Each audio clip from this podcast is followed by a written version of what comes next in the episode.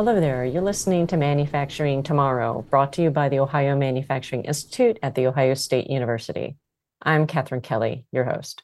Today, we are speaking with Meghan Kennelly, Head of Global Marketing at German Bionic, a robotics firm headquartered in Germany and the US that develops and produces wearable technologies, including connected exoskeletons driven by artificial intelligence. Under Meghan's leadership, German Bionic has secured a number of accolades such as Fast Company's Innovation by Design Award, the CES 2023 Best of Innovation Award, the German Entrepreneur Award, and a coveted Hermes Award nomination at the Hannover Messe, the world's largest industry trade fair.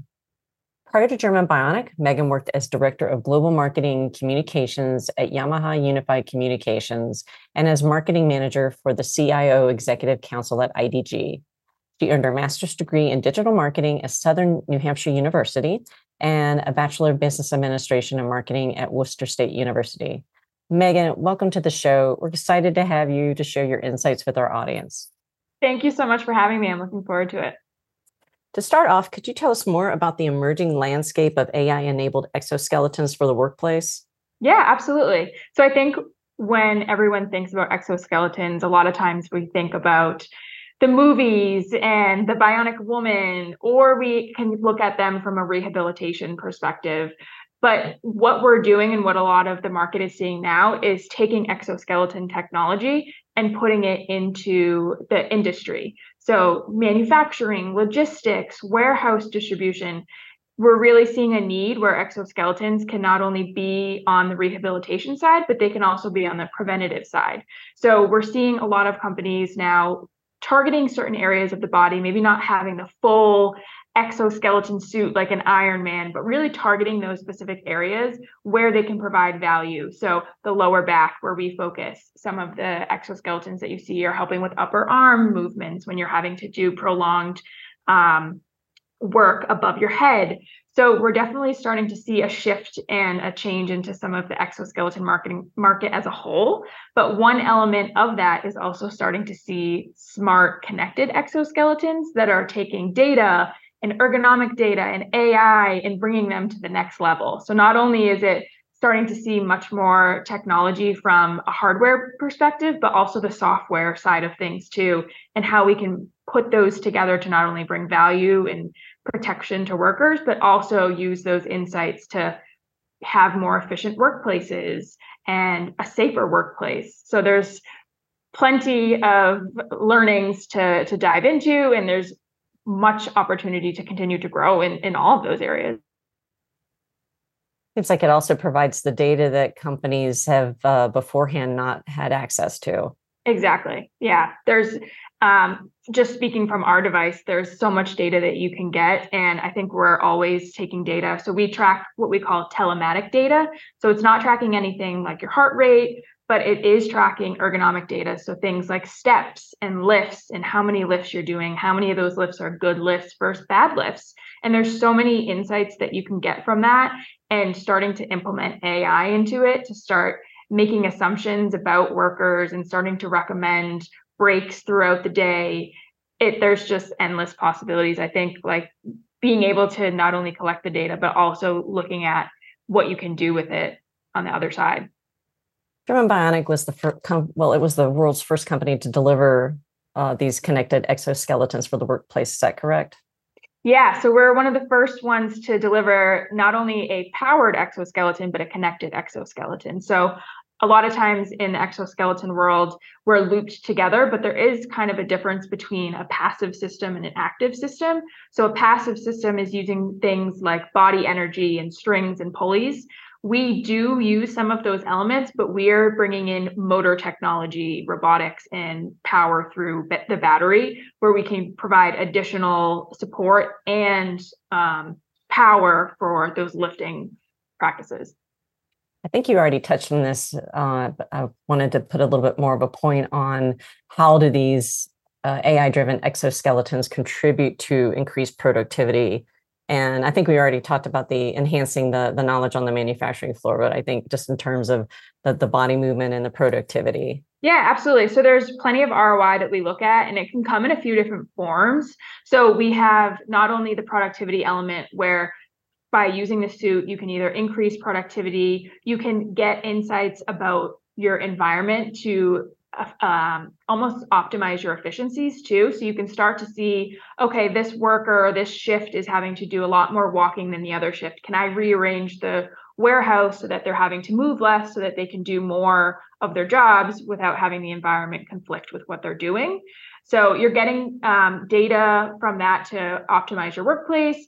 There's also um, a cost benefit from reduction in workers' compensation. You're having less sick days from the workers too, from having to take time off because of injuries or just pure pain from overexhaustion. So you're seeing it from that element from a productivity standpoint. But I think when you look at it from an HR standpoint too, it's helping with staffing. Um, we're going through a staffing shortage right now. So being able to attract workers, retain workers, and actually prove that you are supportive of those workers, you're keeping people in the job longer. People are happy to work for you. Your job looks more attractive than maybe some other warehouse that isn't providing this type of technology.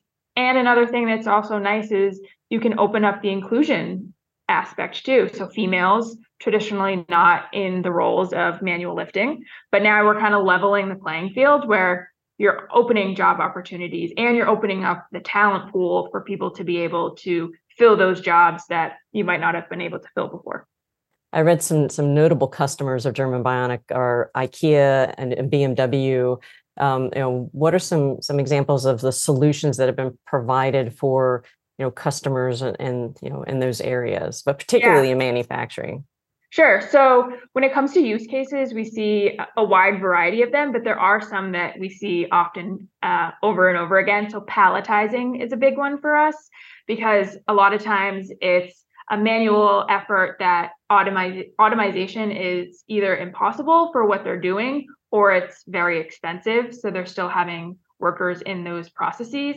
So palletizing things, taking things um, off of cargo, so loading or unloading cargo, and then having to put it on a conveyor belt or having to put it on a pallet. That's a lot of manual effort because automation, it, it just can't go inside the cargo just yet. Um, a couple others that we're seeing from a use case too is from a healthcare side of things. So we just launched a healthcare device that is focused on the workers, the nurses who are having to transfer patients. So if they're having to move people from the bed to a wheelchair or vice versa, it's giving support for those workers. So anywhere that you kind of see like heavy repetitive lifting, that's where we come in and that's where we make the biggest difference. Yeah, that, that's inter- interesting. We have a, a, spine research institute at Ohio State that is investigating those um, those process those you know the being able to use assistive devices to help with the heavy load that nurses have to deal with yeah, on a regular basis. It's incredible. Mm-hmm. um, so I, I, think that was my, my next question uh, about what, what are some of the diverse applications for these power suits? So i mean you already mentioned medical and then the, of course logistics and transportation. So yeah um, there's really a wide variety. I mean we're seeing construction now these days where not only from the commercial side where they're um, producing bricks or tiles for roofing, but it's also the workers who are having to lay those things. So not only does our device provide assistance for lifting, but it also helps with prolonged bending. So if you're having to lean over all day, having to either sort or you're placing and laying bricks all day, that's also a big toll on your back. So by almost putting the resistance all the way up, you're kind of being held in harness, if you will. And so that's helping to take the stress off of the lower back. So we're we're seeing a lot of different use cases across the board. I think it's one of the areas we're just trying to learn more about what's out there that could potentially be helpful. Oh, that's incredible. Um, given German Bionic's global presence, um, bridging Europe, US, and Asia, and I, am sure a lot of differences in the educational systems, um, how can educational institutions, you know, especially those in the U.S., keep up with the demand of the the AI skills and even just the Industry 4.0 skills that are needed to prepare employees not only for uh, German Bionic and and you know, but also your customers? Yeah, absolutely. I think one of the biggest things is just keeping up with the trends. I think one of the things that we try to do is just simply educate because you hear of exoskeletons. Again, we talked about you really only hear about them in Iron Man, and, and it's not something that you're talking about at the dinner table. But so if we can just introduce the technology more and more into society and have it become more well known, I think that's how it integrates into the education system. So if they can be the first ones that are, are teaching the next generation of being on top of this kind of stuff and that it exists and that it's being used today is just the first start. But I think really there's plenty of areas where someone can go into that will lead to a job in the exoskeleton market or technology similar to this. So not only like a me- mechanical engineer or someone that's working on the hardware side, we also have software. So data, being able to analyze data and starting to use the data to identify areas for AI is incredible. I mean, we have workers that are doing tests and starting to measure uh, patterns of fatigue levels so that we can recommend certain times when people should take breaks. So I think you really could dive into any of this technology and get involved into the next level of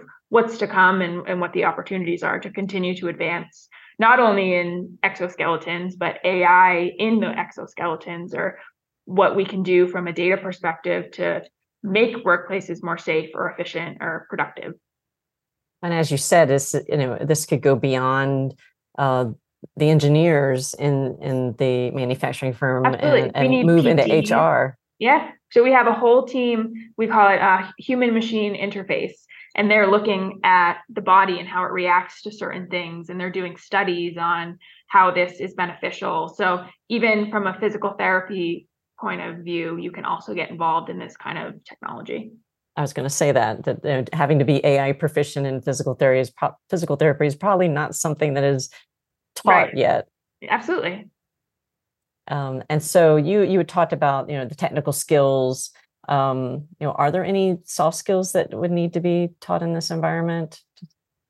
Um, I think what I find with my coworkers is we're very passionate. I think it helps when you know that the product that you're producing helps people. I mean, hearing from customers, we've had one customer who said, now I can go home and play with my daughter after work because I'm not tired and my back doesn't hurt. So the impact that it makes motivates you to want to do more and make it better and see what else we can do to just deliver a, a safer environment for everyone. So I think just being passionate about what you do is a great soft skill. Being able to have a wider lens and an opportunity to make mistakes and learn and figure out like, hey, even if it's a dumb idea, it might stumble on to something else. So just being open to technology and being willing to learn and try, I think is always helpful really in any field that you go into. Well, that's true. How has German Bionic expanded its use of artificial intelligence? And can you highlight some specific Industry 4.0 development developments that the, the company's harnessing?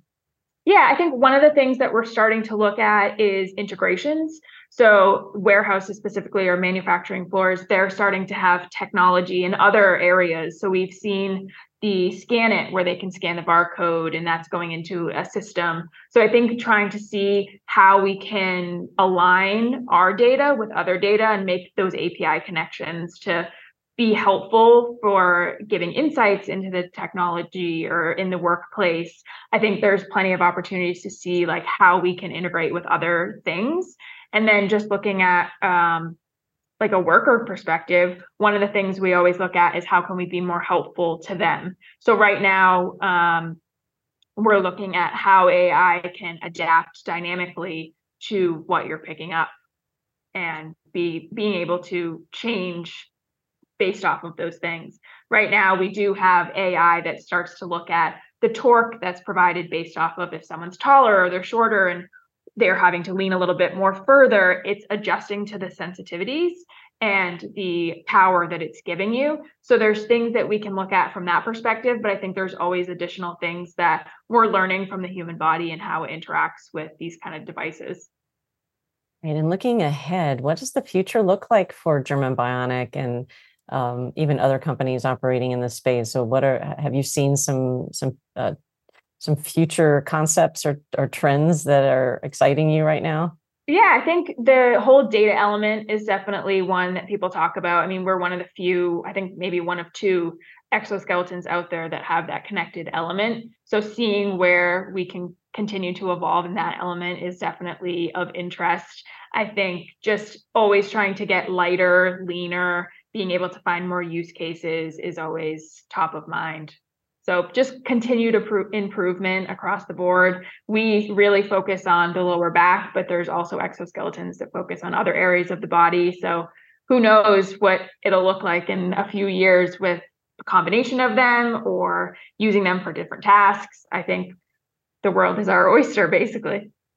And uh, we we had talked before I, I, started to record about being at Hannover Messe, and I saw an, an, earlier prototype of the exoskeleton and the and the reduction of materials even in the last seven eight years is amazing. Yes, we've worked with some very talented um, engineers and design firms to be able to have a device that's safe and comfortable. I think some of the things that get brought up specifically in a healthcare environment are if you're using um, a system that has maybe some open joints or areas where patients might be able to get caught, we try to think of those things ahead of time. So one thing that you might see in, in the Apogee that we released this year is it's one sort of design, one piece that holds everything together. So making it a little bit more safer for the worker and also for those that are interacting with them. Even things like the handles on the back of the device, that's helpful for a patient to be able to grab onto traditionally they're grabbing on nurses' necks,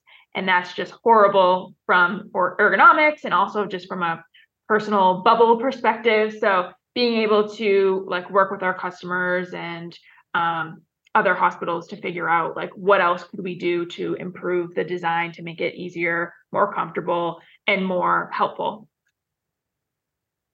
I can't wait to see what the future holds. Thank you, Meghan, for coming on the show. Thank you so much.